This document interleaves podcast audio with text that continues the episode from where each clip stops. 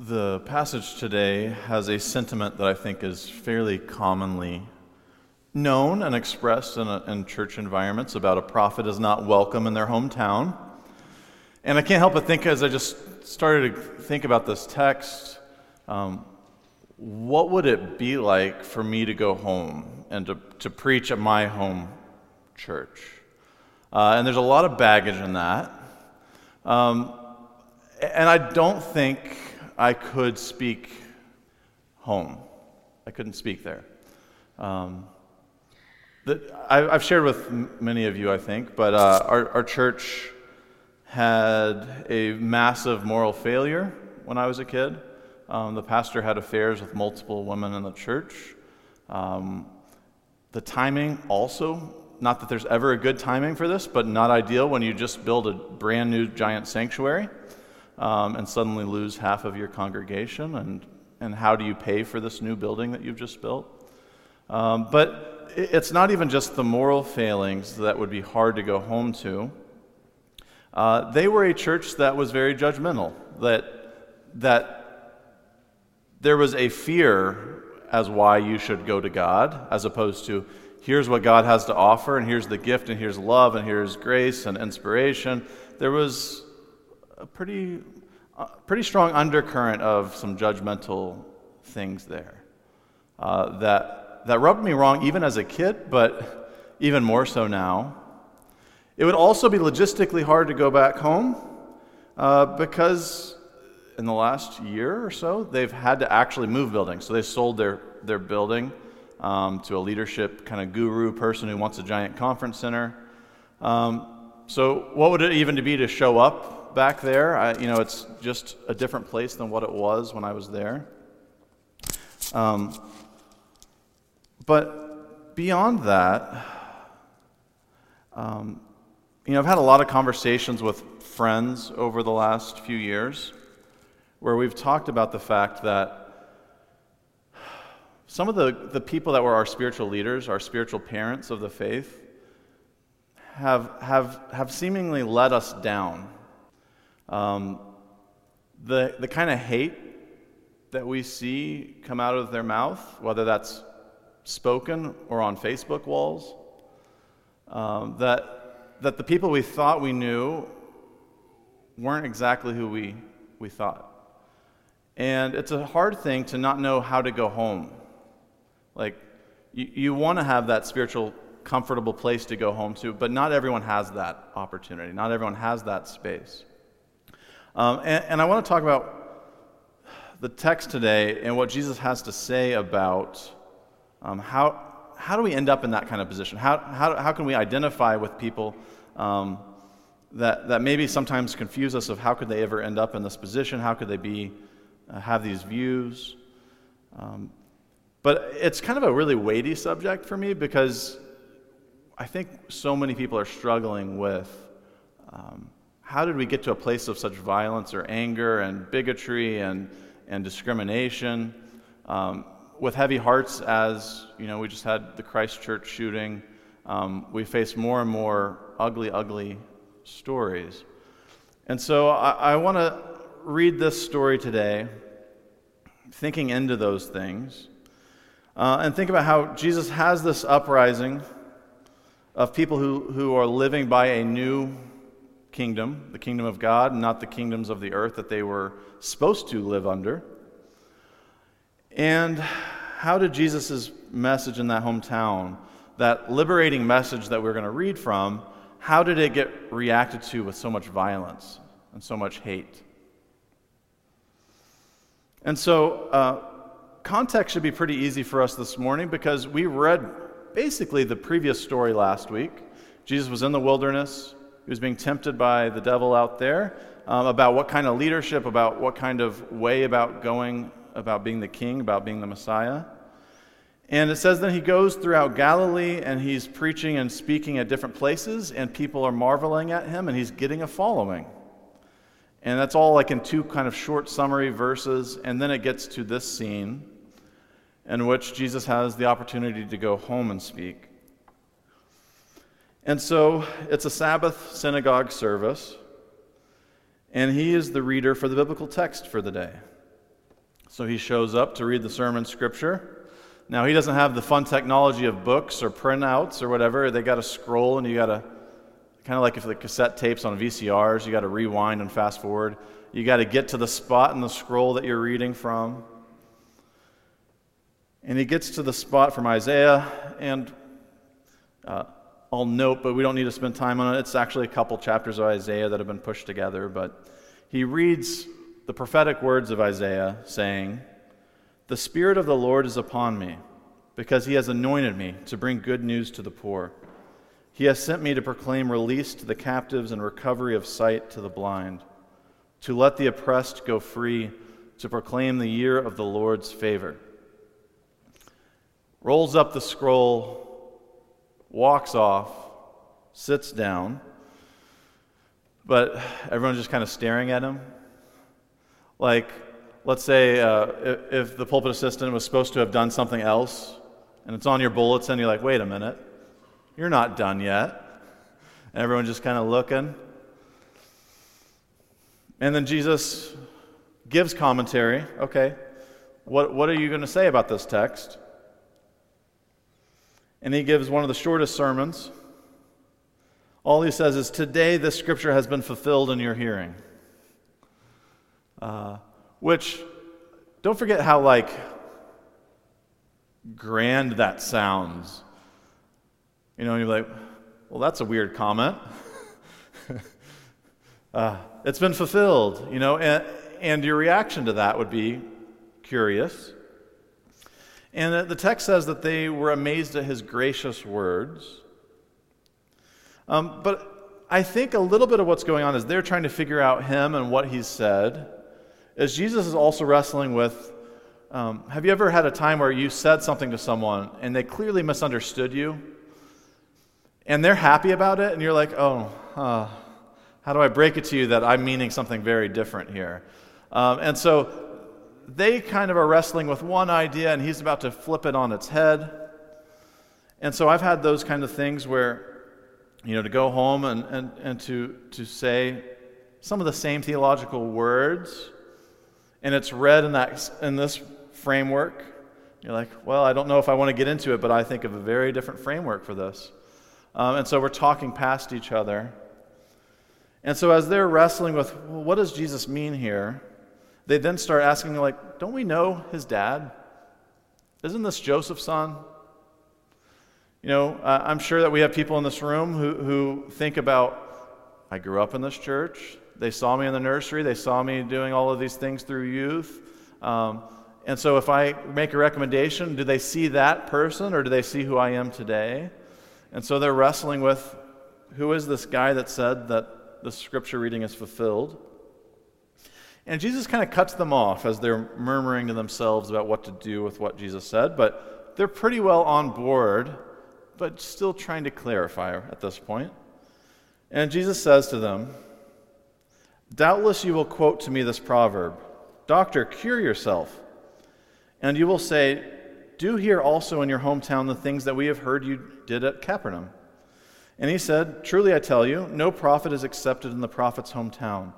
But the truth is, there were many widows in Israel in the time of Elijah, when the heaven was shut up for three years and six months, and there was a severe famine over all the land.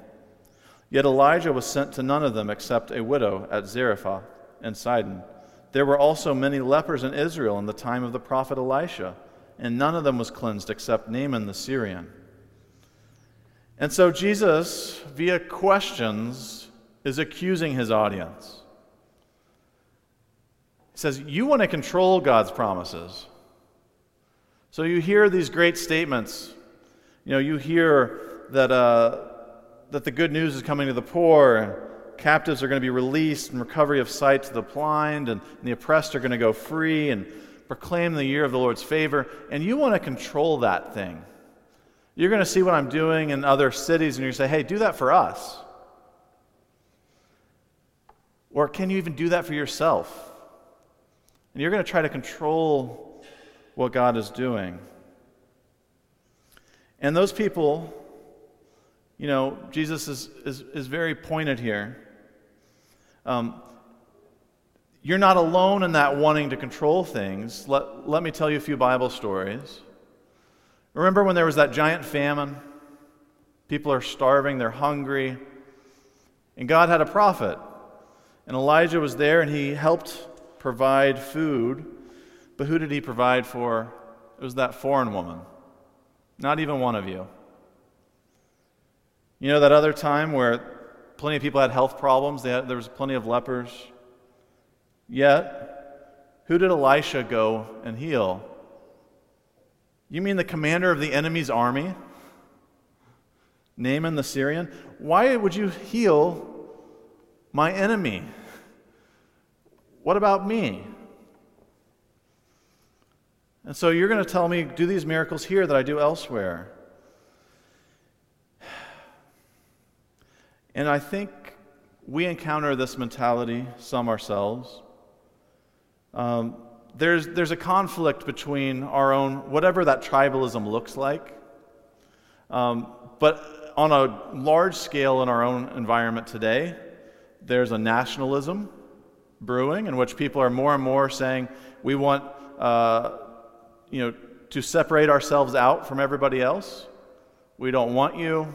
Go away. Don't come in. And we want to make, make ourselves separate.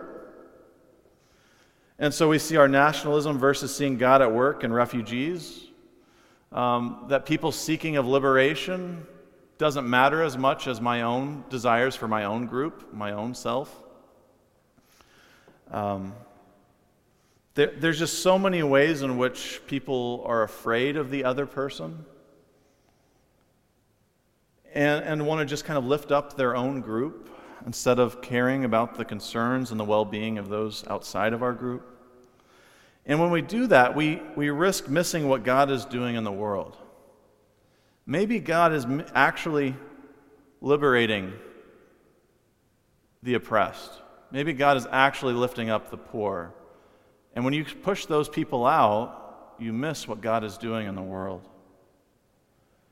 And so Jesus is expressing this all encompassing uprising that this, this, this uprising God is doing in the world isn't bordered off. It's not just happening in Israel. It didn't, it, and it never has only happened in Israel. It also was happening in these other places.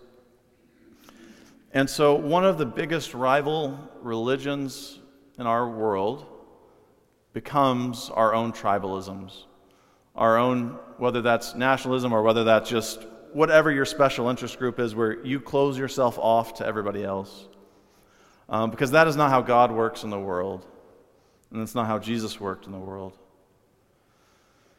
And so, can we look past our own tribalisms, our own nationalism, to see God at work in other people groups? How about this? Um, can, can, I love the mission of God? Can I love it, uh, what God's doing in the world, enough that I won't be jealous if God is doing something for somebody else? You know, can you actually celebrate God is uplifting this other person, even when you're not the one that's getting that uplifting at that moment? So, uh, if we heard news that down the street, one of the many churches you could point to around our corners, um, and you heard God was doing something great there. People were showing up, people were on fire, people were excited about things. Would you be happy for them? Or would you be a little bit jealous? A little bit, ah, yeah, uh, you know, kind of try to rain on their parade about it because you just want it here and you don't care that other people are getting a great experience. It's just about what I get. You know, if uh, let's say you're a member of one of our Sunday school classes and you heard the other Sunday school class was having this great, uh, they, were, they were just growing so much and they were enjoying each other's friendships and they were just kind of bursting at the seams. Would you be glad for them? Or would you be a little bit jealous? A little bit sad that it's not happening for you? Do you love the mission of God more than your own love for your preferences, your expectations, your comfort? It's easy to love our own people, our own group, our own ways of doing things. However, we draw that little circle and tightly around ourselves. It's easy to love the insider. Can we turn our hearts enough to those outside our circle that we love them so much that we hope God moves in their midst regardless of what we may or may not get to experience? That's a, like a really tough challenge. Like, as much as we want to be in that space, it's easy not to do that. Um, so, do we love God's mission in the world enough that that's what's front and center? That we want to be a part of what, wherever God is moving, whatever God is doing, more so than whatever boundaries we create for ourselves. This story began with Jesus saying that Scripture was being fulfilled in their sight. And a new thing fills the room. When the people heard Jesus' questions, they were filled with rage. A lot of society today is filled with rage. There's a lot of anger, a lot of frustration. And we ourselves are tempted into that space because it's toxic. You encounter it and it starts seeping into your very self. And so the room that's maybe a little bit that's kind of on board with Jesus, but maybe unsure with what exactly what to do with it, becomes fairly uni- unanimous in their anger and their rage. So not only are they able to be grateful or excited for those outside, they become angry.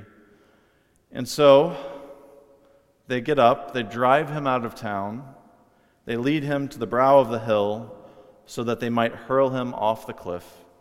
And that's one of the only conflict resolution techniques we know today.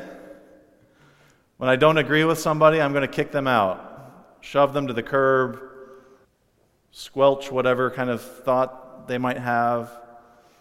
And so they run him out of town to destroy him.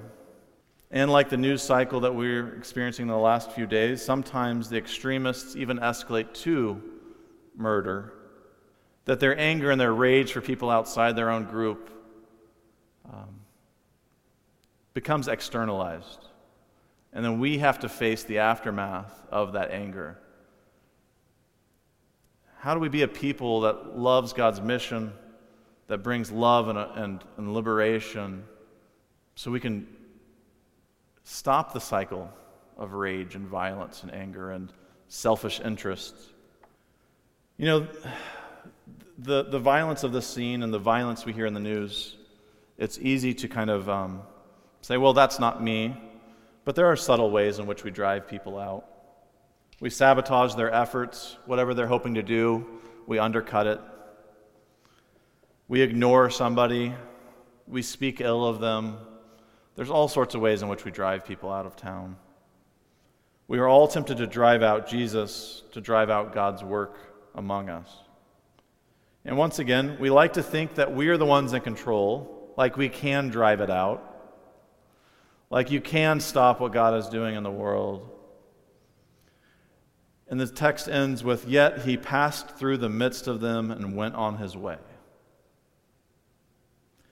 I think this is the greatest judgment you can experience. There's a lot of anger filled, rage filled, fire and brimstone kind of messages you might hear. But maybe the most sad thing you can hear is that God was doing something in the world and you rejected it and it left. And God's, God's liberating work moved on, went somewhere else found different soil to plant its roots down. And so, to reject the mission of God to the oppressed, to the poor, to the enslaved, to the other, is a decision to reject the presence of God.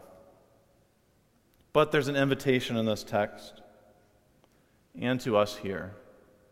That scripture can be fulfilled every day.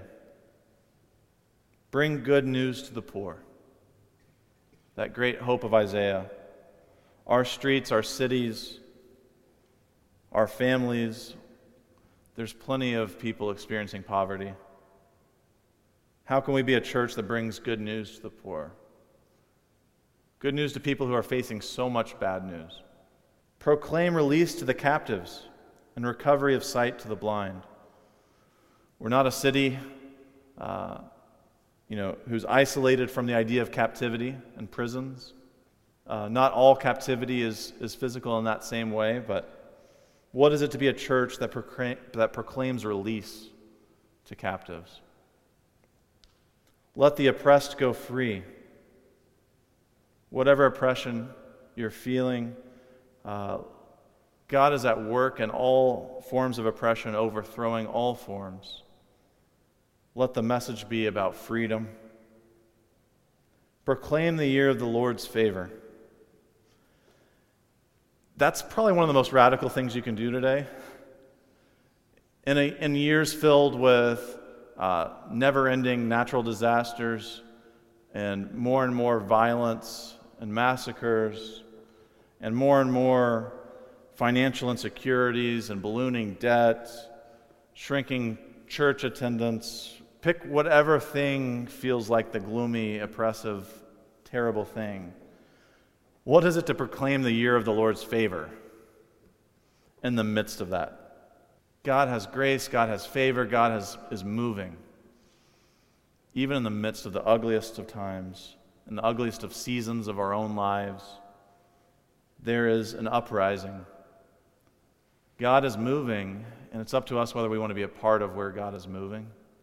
And we can be a people on that mission with God, celebrating it, rejoicing in it, or we can be a people who turn it away. And so I hope, I pray that each of us more and more turns our hearts over every day to be a people uh, on fire and in love with God's mission in the world, more so than whatever um, my own selfish interests or ambitions or hopes are. Uh, and so, with that, would you, would you pray with me? Lord, it's easy to dim- dismiss the, the people in this story. Who respond um, wrongfully to your message. But Lord, I know that if we were, the, we were physically present in this scene, it would be an easy temptation to disregard it, say, oh, you know, didn't we know how, you, how, how Jesus' parents grew up? You know, don't, don't we know those people? Uh, Lord, we are all tempted to try to control your work, to try to limit it just to the people I want to see it at work in. And Lord, I just ask that you would forgive, forgive me, forgive any of us here for where we do that. You'd forgive us when we isolate ourselves. You'd forgive us when we um, want your blessings just to our own group and not to others. Lord, I just ask that you set our hearts to you and to what you're doing. Give us eyes to see where you're at work in our, in our own lives and in the city. Uh, Lord, just help us to grow even more into uh, members of your kingdom. It's in your name, Jesus, that I pray. Amen.